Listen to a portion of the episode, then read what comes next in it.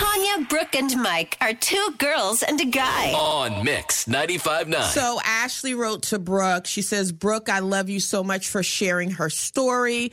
Mental health is so, so real, and it's not a straight line journey. It's up and down and all around. I have an appointment tomorrow for meds after trying to power through for so long. The mm-hmm. world is a lot, and our own burdens and life are a lot. Also, Monette says, Thank you, Brooke, for explaining this. Now I understand how my daughter feels. Oh. Wow. So you're helping her understand what her daughter is going through right now. Well, I'm sorry that your daughter is going through that, but I'm glad that I could help kind of explain it to you in a way that, you know, makes sense. I got a message from Thomas. He said, The way you were explaining it is the same way I'm sure many feel. Like someone else said, you really do help people if you talk about it. And I hope it's therapeutic for you too. So many people feel it. You have an army of people supporting you, even though silence and being alone is our safe space sometimes, which is so incredibly true. Um, I'm not, I'm going to leave this one anonymous, but I got a message saying, You're not alone. All my life, I've dealt with mental health issues. My husband is in the depths of it right now, and I know it's hard. You're not broken. You're not a failure. Love you. It's going to be okay. Um, it may not be for a little bit, but it will be. And then another message again that I'll keep anonymous just because of what is being shared. Um, they said, Brooke, you're breaking my heart. I will definitely keep you in my thoughts and prayers. And let me just say, I'm going to be okay. I know that. It's just this too shall pass Absolutely. she went on to say, I just had a friend um, whose daughter committed suicide two hmm. years ago. She went through a super hard depression, then put on a happy face and pretended that she was doing better. No one had a clue. Please keep sharing and talking about it. Get it out. Do self care. You're beautiful inside and out, and remember that.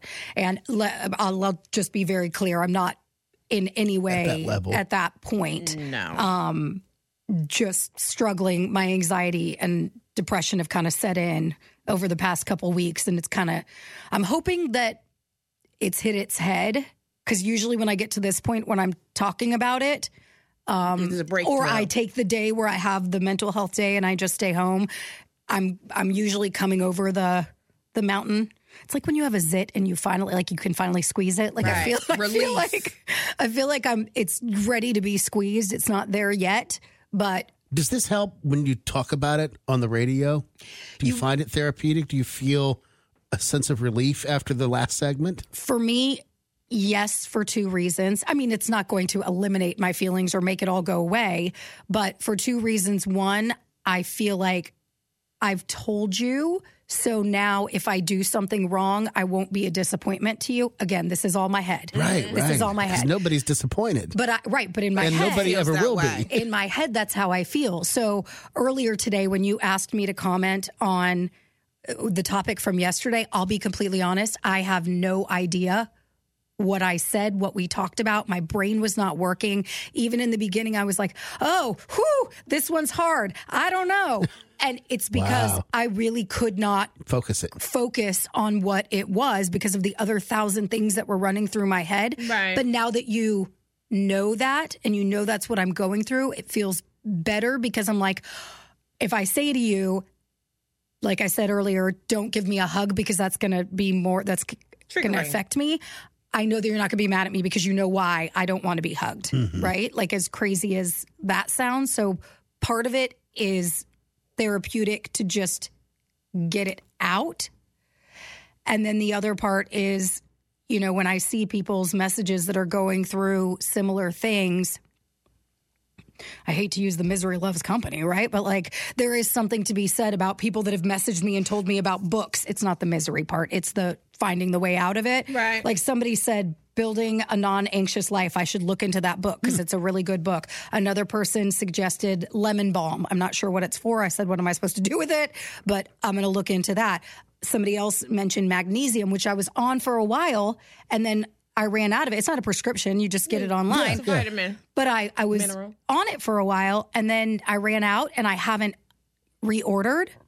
And it's been a couple months. And maybe that's something that was Yeah. helping. Chem- chemically off balance so right it now. just kind of, it's that sharing community that feels a lot better Well, too. the thing the thing about it is I love the fact that you can talk about it. You're brave enough to talk about it because not only is it therapeutic for you, you're letting other people know you don't have to sit in silence because that's never good. We don't know why people are walking around, what is going on. And had you never said anything, they would have just been like, oh, Brooke, she probably went out last night and had a good time and didn't want to come to work. Right. And they don't know. But now that you explain it, people understand. Yeah. A lot of people don't get that option. So I think for you, you, you're making it for people to be braver mm-hmm. to come forward and say, this is what's going on right now. It's not going to last forever, but right now, this is what I'm sitting in. And I think people get that. You're so brave.